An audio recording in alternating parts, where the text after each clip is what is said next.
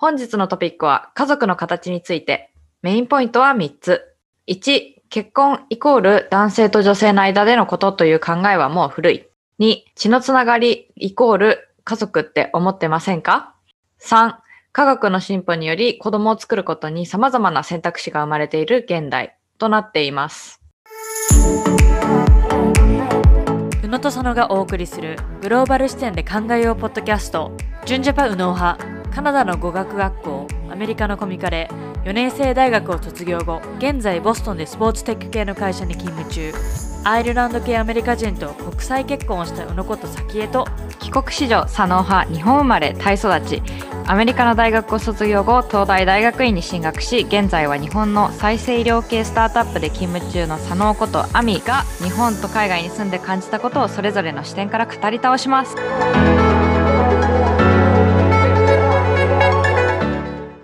皆さんこんにちは、え本日のトピックは家族の形についてです。やっぱり私たちもまあね、20後半30となって家族っていうのも自分たちが今後作っていく家族っていうのも考え始める年齢にもなってきたりとか、まあ私の場合は結婚はしてないですけれども、やっぱりこう友人とかがどんどん結婚していって家族になっていくだったりとか、出産して家族ができるっていうのを見ているので、本当にこの家族の形っていうのは結構日頃考えるようになってきています。酒は酒で結婚しているので、J さんとの2人の家族っていうのもあるし J さんの親だったりとか、まあ、先へのご両親を含む大きな家族っていうのもあるし、まあ、今後もし子供を作るとかいうのであればその自分たちから発生していく家族みたいなところも考えるのかなというふうには思います。本日は結婚と子供を産むっていうところにフォーカスを当てて話していければなというふうに思いますが、やっぱ家族の形って本当にいろいろとあるので、必ずしもこれが全てではないですというのを、まあ、ご理解いただいた上で聞いていただければなというふうに思います。まず、家族になるまではいろいろと段階があると思うんですけれども、これまではこう男性と女性の間で結婚、まあ、婚姻届を出して夫婦になるというのが当たり前でしたけれども、今では同性カップルが認められていたり、アメリカでは同性結婚が認められたりしています。日本はまだまだその結婚、同性で結婚っていうのは法律的には認められていないんですけれども、断然進んでいるアメリカにいる早紀江さんから見て、アメリカの現状ってどういう感じですか？はい。まあ、そうですね。あの、マサチューセッツ自体は同性婚は認められているので、で、少しずつ、まあ、私もその同性愛者の友人が、あの、まあ、ダンスの友達もそうですし、結構それ以外でも会社だったり、あの、ランニングのコミュニティでもいたりするので、見ます。最初はやっぱり、日本でそういう人が周りにいなかったから、ちょっとびっくりというかよくわからない正直っていう感覚だったんですが、まあやっぱり同性カップルとか同性婚を見ていくうちに、まあ、別に私最初から反対はしてるわけではなかったんですが、もう普通のあのカップルとして見れるようになりました。うん。これって、あの、本当にこう、その人の育ちとかってすごい関係してるなと思ってて、私は小さい時に、まあ、タイに引っ越しまして、タイっていうのはいろんな意味でこの、まあ、LGBT にフレンドリーな国で、まあ、日本の、まあ、いわゆるニューハーフとかいうトランスジェンダーの人たちがタイに行って性転換手術、性適合手術っていうのかな、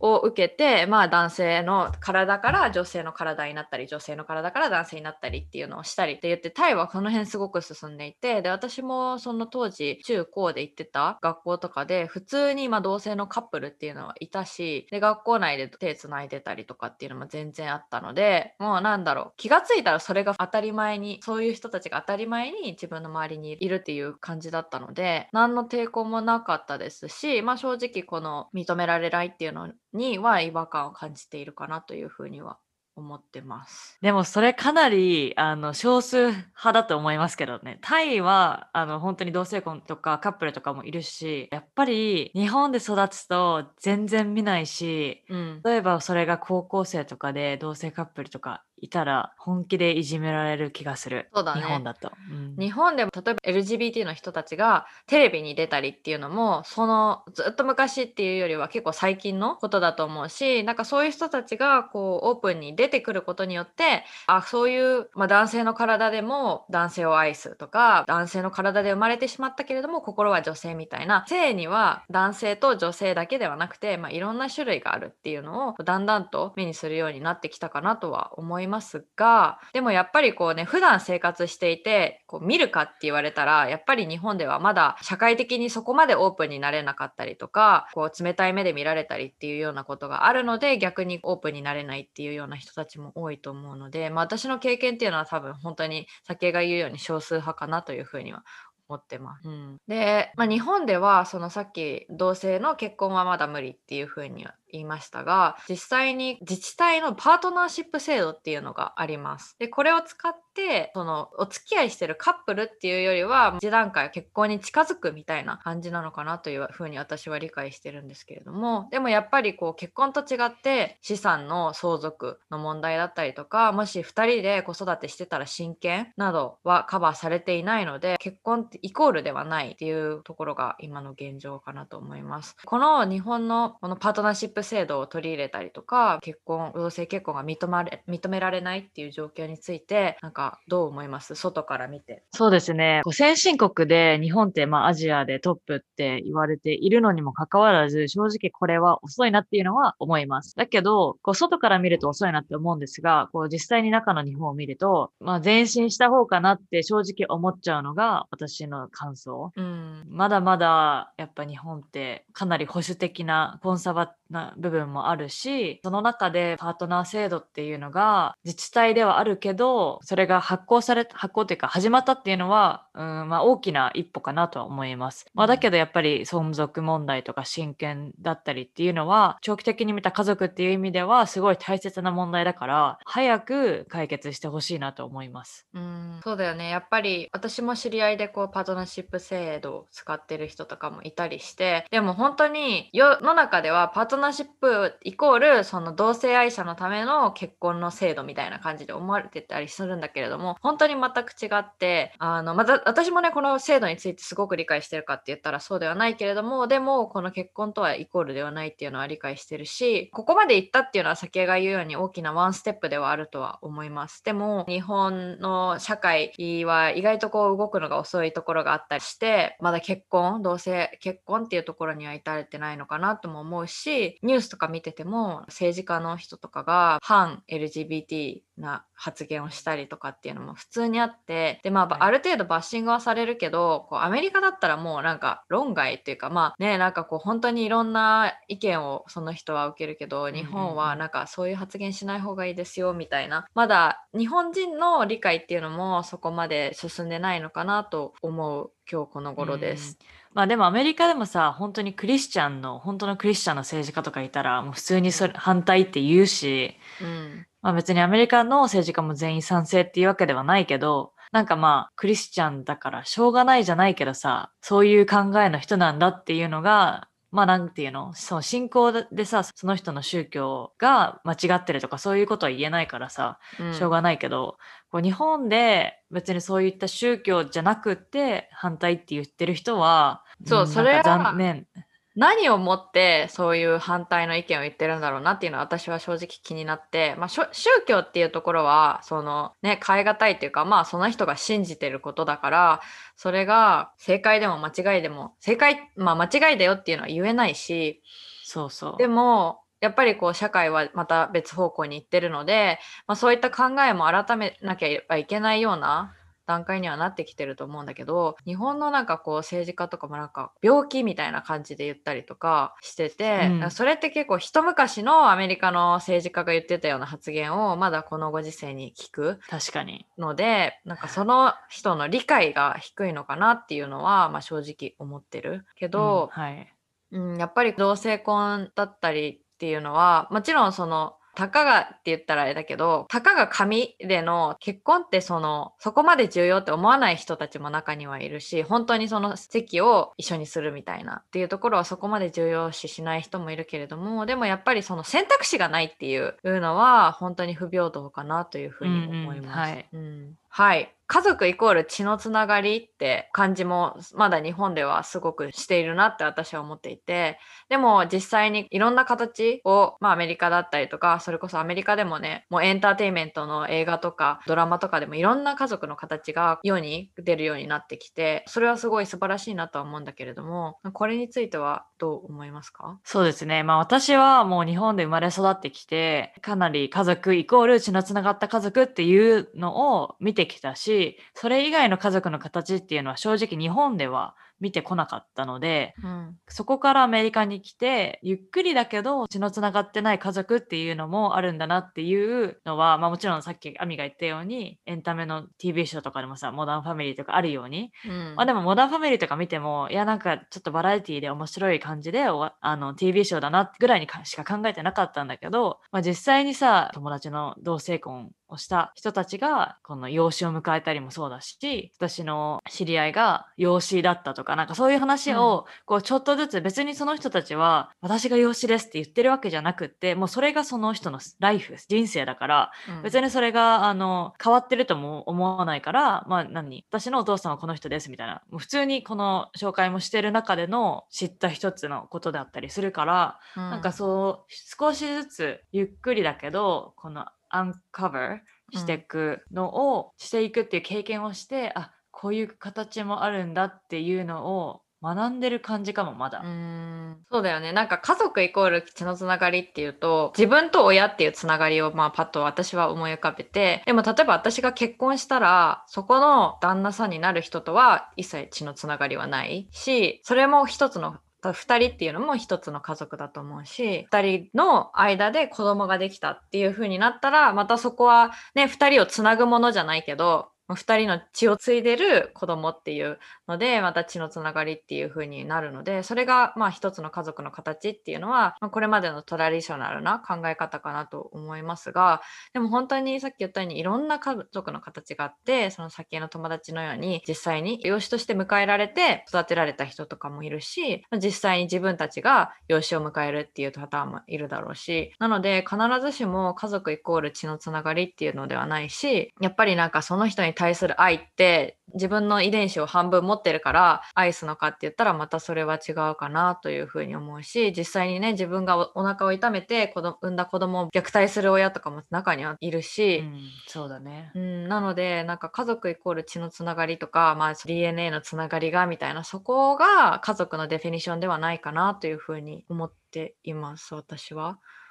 はい。で、まあ、ここまでは、こう、結婚っていう形にフォーカスして、男性と女性の間での結婚っていうのもあるし、まだ日本では受け入れられてないですけれども、同性間での結婚だったりとか、本当にあとは事実婚とか、まあ、本当にいろんなスタイルがあると思うし、そのスタイルで自分たちが家族って思うんだったら、それは家族だと思う。でも、この今言ったように、まあ、子供が生まれるカップルの間での子供だったりとか、まあ、自分の子供っていうことに関して、ちょっとこれから話せればなと思うんですけれども、まあ、そもそもこの家族の形っていうのをトピックとして扱おうかなって思った理由として、先へとね、前、本当に軽くお話をしてた時時に、派遣のお友達が代理出産、代理で妊娠をして、さらに出産をしてあげる人になったということを聞いて、なんかびっくり私はしたんだけれども、まあ、簡単に説明していただければなと思いますがあの代理出産について私も以前から知ってたし実際に例えばセレブの誰々が代理出産でとかっていうのもニュースで見たりとかもするしこの言葉とかこういうのがあるっていうのは全然知ってたんだけどまさかなんかそのねちょっと代理出産の形もとてもユニークな形なのでぜひぜひちょっと共有いただければなと思います。はい、まあ、私の友達で、まあ、ダンスの友達なんですけれども同じ30歳くらいの子で、なんかいきなり、まあ、私、まあ、もちろんその子は長い間考えてたんだけど、このいきなりこのダンスチームのみんなに発表っていう感じで、いや、実はあの代理出産をすることになりましたと。で、その相手は私のベストフレンドで、ゲイの子ですって言ってて、うん、でベストフレンドは、まあ、40歳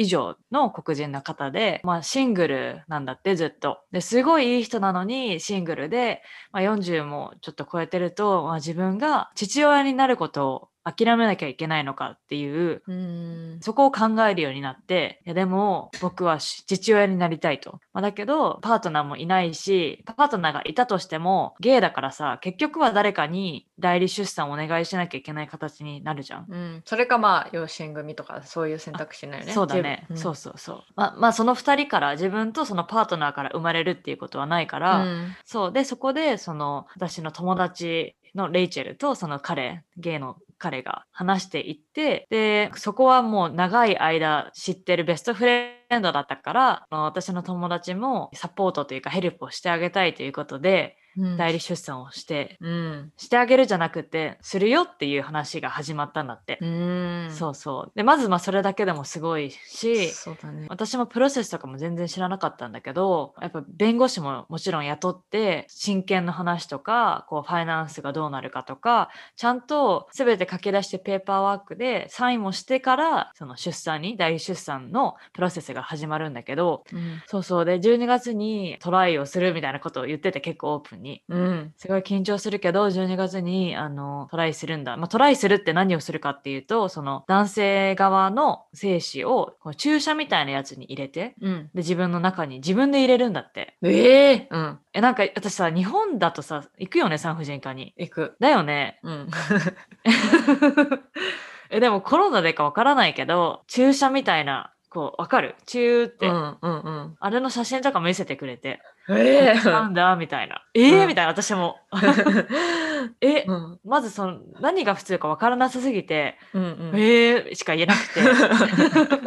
うん、そうだよね。そう。でもなんかそのトライするって言ってた日も私も覚えてたから、その日になんか Good luck Rachel みたいな感じでテキストしてあげて、うん。で、まあどうなったのかなって、まあさ、変にファーストトライとか1ヶ月目でできるわけもないしって思ってたら、ちょうど1月の終わりくらいにこのダンスチームで集まった時にみんなに発表がありますと。うん。あの、妊娠しましたみたいな感じで言って、わーわーみたいな。うん そう。で、その後にどういう経緯でこうなったかとか、本当に自分のベストフレンドのことを大切に思ってるからこそしたいんだよねとか、すごい話をしてて、そう、なんか、やっぱり代理出産っていうのも、なんか30何歳、もう結構ギリギリの年齢っていうのが迫ってきてるらしくって、そう、だから、レイチェルの方としても早くサポートしてあげたいっていうように思ってたみたい。すごいね。なんかもう一生友達でいるよね。そういう、そこまでのことをね、ゲイのお友達からしたらさ、自分に家族を与えてくれた人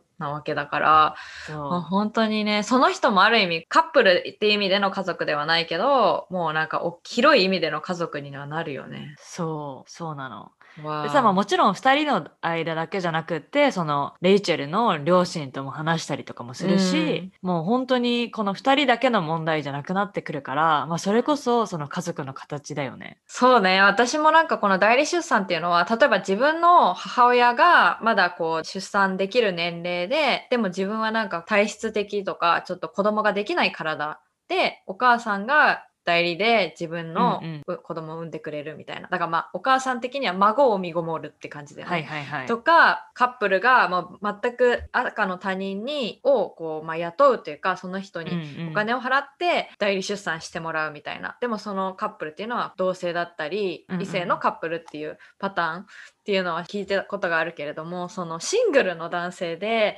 やっぱ子育てってね大変って聞くしでもそこまでして子供が欲しかったっていうので代理出産を選んだっていうのはすごいうんなんか本当にこれこそ新しい家族の形というかそうそうそう。で、その男性のお父さんの方がプライマリーでうん、うんテイクケアをすると。まあ、もちろん最初の数ヶ月は授乳とかは友達のレイチェルがするんだけど、母性が入ってしまうので、授乳は最初の3ヶ月だけをして、その後は立ちますと。ペーパーワークでサインをしたりとか。はいそうそう、書いてあるみたいで、なんかそこま、そのペーパーワークの内容もすごい聞いたわけではないけど、家族のホリデーとかは一緒に過ごすのかどうかみたいなのも書いてあるみたい。えー、なんかあえてさやっぱり家族って本当に感情移入とかも絶対しちゃうじゃんその自分がうんね、痛い思いして産んだりとかさそう。授乳とかしてたらやっぱり感情って入っちゃうだろうしでそうしたらなんかこうそれこそ泥沼じゃないけどさやっぱり私が産んだ子だから私が育ちたいみたいにねなりかねないからこそ、まあ、お互いの理解とかお互いの意見っていうのを言い合ってさらにそこに弁護士を入れるっていうのはうん。本当にあのスマートなやり方だと思うけれどもでもこう家族を作るのにこう弁護士が入るっていうのもそれはまた新しい形だなっていうのはすごい。ちょっと日本的には冷たいって思われそうな気がするけどね。うん、でもなんかそれをすることによってね、お互いの関係っていうのも守れるだろうし。そうそうそう。まあ、これは代理出産の話だけど、まあ、結婚する前に弁護士雇って、なんか離婚した時の話とかも、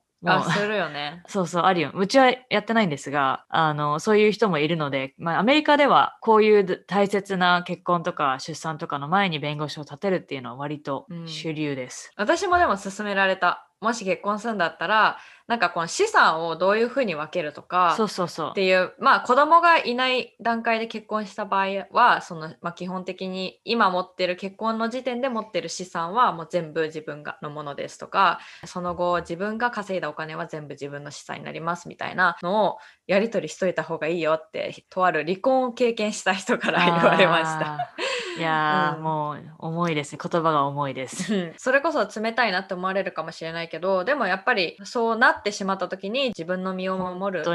上では大切なのかなというふうには思うね。そうなんです。まあ、なので、レイチェルは8月に出産ということで、今後もその出産した後もちょっとどうなってるのかっていうのをたまにね、アップデートしたいなと思います。そうだねまたちょっと今年の後半ぐらいにまたこの家族の形についてねまあ、シリーズ化ではないけど、まあ、第2弾として そのレイチェルたちの アップデートも含めて話せればなとは思います。はいうんで今はやっぱり、まあ、レイチェルみたいに代理出産っていう選択肢もあるし、まあ、子供を持つ選択肢がたくくさんこう増えてる世の中かなと思います。例えば養子縁組、英語ではアドプションっていうけれども、だったり、アメリカではまあこれ結構あるのかな、フォスターって、その実際に自分の子供として養子縁組をするわけではないんだけれども、その子が養子縁組が先が決まるまで自分の家で面倒を見るみたいな、まあ、いわゆる里親みたいな制度だだったりとかがあります。子供を産みたいけれども相手がいない。これは多分女性のみなのかな。ね、相手がいないっていう時にこう精子バンクを使ったりっていうのもアメリカでもどんどんどんどん増えてきてるし、まあ、不妊の方々は人工授精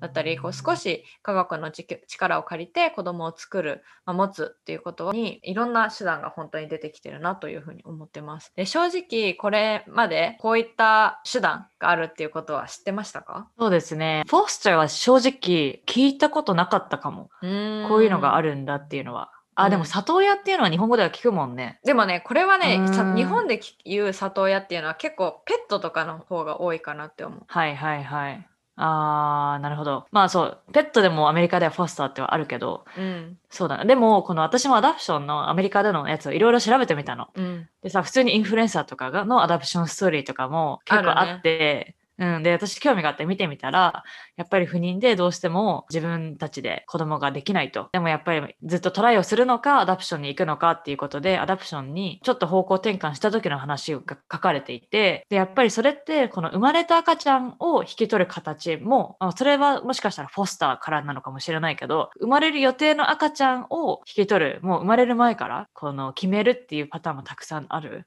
うん、あるある。そ生後。うんそれもね、そう。だからその何か、生後何日かの子供が来るみたいな。で、なんかそれがすごい衝撃だったのもあるし、でさっき言ったこの友達が養子でっていう子は、あの、私のまあコワーカーなんだけど、彼女は韓国人なの。うんだけど、その、それこそその生後何ヶ月とかの段階で、韓国から来たんだって。うんうんで、なんかインスタでなんか Happy Airplane Day って書いてあって、はいはい。 airplane で何っていろいろ見てたら、空港で初めて会った日。その自分のお母さん。そうそうそうそう、 adopt されてもらったアメリカのその白人の両親なんだけど、うん。と初めて会った日がその日で、なんか毎年お祝いしてるみたいな。ねえ、いいね。そうそうとか、あまあ、他の話で言うとさっきの同性婚の話だけど私のダンスの友達の両親があのレズビアンの両親だったりとか、うん。なのでなんかそっちのその養子とかはアメリカでもかなり見るしそれこそ他の話で言うと結構陸上のアスリートとかがアダプションしてるパターンが最近は増えてきてる。あそのスポーツ選手ってさやっぱ妊娠すると体も変わっちゃうし、それでその現役を引退するのかしないのかっていう話がかなりあると思うんだけどその現役を引退しないで養子を雇うっていうパターンがあって、うん。私のその好きなあのマラソン選手のサラ・ホールっていう彼女はアフリカからもう5人くらい養子をあの引き取って。へえうん。で、まあ本当は1人とか2人の予定だったんだけどもうそこが5人兄弟っていうのを見ちゃったらあやっぱ離れ離れにはさせられーないじゃん。そうだね。うん。そうそう。で、なんかもともとその、やっぱ陸上部、陸上をやってるというかランナーなので、そのアフリカ、どこの国か忘れちゃったんだけど、そこに自分たちのなんか施設みたいなのを建てたんだって。うんうんで、そこに、あの、この訪問するときに、こういろんな人たち、いろんな子供と会って、で、その子供たちを受け入れたいと。うんで、アメリカに来ました。で、やっぱりその、足が速い子供たちも何人かいるから、一緒にトレーニングして、実際に速い娘たちとかを見ると、あ、なんかこういうね、あの、家族の形って面白いなってすごい思いました。うん、そうだね。なんかそれこそ日本では多分養子縁組っていうのも増えてきてるのかなとは思うけれども、ちょっとアメリカに比べたらハードルは高いかなと思うし、その社会的なこう受け入れっていうのもあるし、実際制度っていうところ、両方あると思うんだけれども、まあ私日本では本当に養子縁組をしている人っていう当事者たちは全然知らなくてでもやっぱタイに住んでたりすると白人だけどタイの孤児院からまあ2歳とかちょっと幼い子を養子として迎え入れたっていう家族がいたりとかあと大学時代とかもあの My sister って言われてその子は白人なんだけど、sister って言われた子が多分中国系なのかな。へえって思ったら、あ、she's adopted みたいな。でもそれもね、うんうんうん。なんかこう、オープンにしてる方、そうだよね。すごい多くて。だけど、あなたはその違うお母さんのお腹から生まれたけれども、あなたはじ私の子だよみたいな感じで、子供にうんうん。伝えてる人も多かったので、なんかそれはすごい素敵だなって思ったし、うん。私も将来的に子供っていうのを考え始めたら、まあ、自分が産そもそも産める体なのか産めない体なのかっていうのは分からないけれども、まあ、産めたとしてもこう養子縁組っていうのはすごく素敵な制度で、まあ私もできたらこういうのやりたいなっていうのは思うし、うんうん、そう J ねさんも言言ってます。うん、J, J さんもこう社会にいいことをするべきだみたいな感じで、そうだね。あの、うん、養子縁組アダプションとかっていう話はしていて、うん。うん、でも私もちょっとそれで考えさせられて、まだイエスかノーかっていうのは、もちろんす、なんかもう一大決心じゃん。この、社会にいいからするとかそういうレベルじゃないから。じゃないじゃない。何歳で引き取ったかによるけれども、でもやっぱりね、最低でもこう、その人が成人するまでちゃんと面倒を見るっていうのは、自分が子供を産むっていう、いうまたはそれ以上に責任が大きいことだと思うし、なので本当に私もやりたいなとは思うけれども、実際にもうちょっと、まあ大人になってって言ったらそうも本当に もうちょっとこう本当に真剣に家族、自分の子供とかっていうことを考え始めた時に、まあ、経済的な部分もあるだろうし、自分の心の余裕みたいなところで、やっぱり難しいなっていう風になるかもしれないけど、でも、なんかうちの親も一時期話してたことがあって、へあえ。の養子縁組ありかもねみたいな。でも私と弟を高校行かせてまあ私立の高校インターナショナルスクールだったから、はいはいはい。結構高い、ね、学費払って行かせて、で大学も払ってってなったら、ね、その子に同じように育てるそうだってね。いうのはまあうちの親も絶対考えてたから、うん。ここをやってあげられるかっていうその経済的なのもそうだし自分たちの年齢とかいろんなことを考慮した上でやっぱりもう迎えるべきじゃないねっていう風な答えに至ったけれども。うん、でもなんか本当にあの私も余裕がいろんな意味での余裕があったらぜひぜひそれこそ恵まれない子たちっていうところもそうだしまあ私の家族に迎え入れたいなっていうのは、うん、思う。ね。うん、あとこう、不妊の人工授精だったりとかマダ入り出産っていうのはやっぱりこの科学っていう部分がすごく、うん。あの進んできているので、まあ、それによってねこういうのが可能になってるっていうのはあって私も結構前から知ってたしすごいあの大学院で仲良かった子も自分は人工授精によって生まれたんだよっていうのをなんえー。かすごいオープンに言ってたの。なんかそれを聞いてその子すっごいポジティブな子で、日本人なんだけど、なんか、えー私はなんか試験官ベイビーよみたいな感じで言ってて、えー それはそれでね、聞いてても、なんかそこまで言えるのはすごいなって思ったし、なんかそもそも親がそこまで言ってるうん、確かに。。すごいなって思った。すごいね。うん。えー、まだ、あのさ、まあその、テクノロジーとかの科学の力っていう面で言うと、この一つ前のエピソードで話したフェムテックうん。も、これからは私たちに、あの、まあ、科学っていうとちょっとさ、難しいような気がするけど、フェムテックっていうと、割と身近な、あの、プロダクトとかテクノロジーで、自分のこの将来の妊娠とか、不妊治療とか更年期とかを向き合っていけるのかなと思うので、うんそっちの方にも注目してます。そうだね。さらに、この今あるこの選択肢い以上の選択肢っていうのが増えてくるかもしれないし。はい。えー本日は家族の形について話しました。本当にね、正解はないし、家族って、自分で家族って思ったら、もうそれが家族なんだろうなと思います。でも、やっぱり家族っていうのを実感するためには、結婚という選択肢を取りたい人もいるし、まあ、取りたいけど、取れない人っていうのも本当にたくさんいるこの世の中です。子供が欲しくてもできない。だったり、女性はね、生物学的に子供を作れる期間っていうのが本当に限られてしまっているので、若い時は欲しいと思ってなかったけど、年齢重ねたら欲しくなったとか、または養子縁組で子供が欲しいとか、本当にいろんな選択肢が出てきているなというふうに思っています。日本ではまだこの法律などでこれらの選択肢を選ぶことができなかったりするので、もっとこの家族だったりとか性、まあ家族の形にオープンになってほしいなと思っています。また、このような現状があると知っていた方もいるかもしれませんし、全くこう知らなかったというリスナーの方もいるかもしれないです。ぜひ一度家族の形について考える機会になればと願っています。今回のエピソードに質問がある方は私たちに連絡をお願いします。メールアドレスは contact.unosono.gmail.com Facebook のうのとそのコミュニティへ参加をすることによって私たちと直接やり取りをしたりエピソードの裏話なども聞けるのでぜひ参加してください。もし共感する役に立ったと思う方は Apple のポッドキャストでレビューを書いてください。今後触れてほしいトピックや感想などはショーノートのお便りボックスから送ってください。宇野とさのの SNS やポッドキャストのフォローも忘れないでください。We'll see you next time. Bye!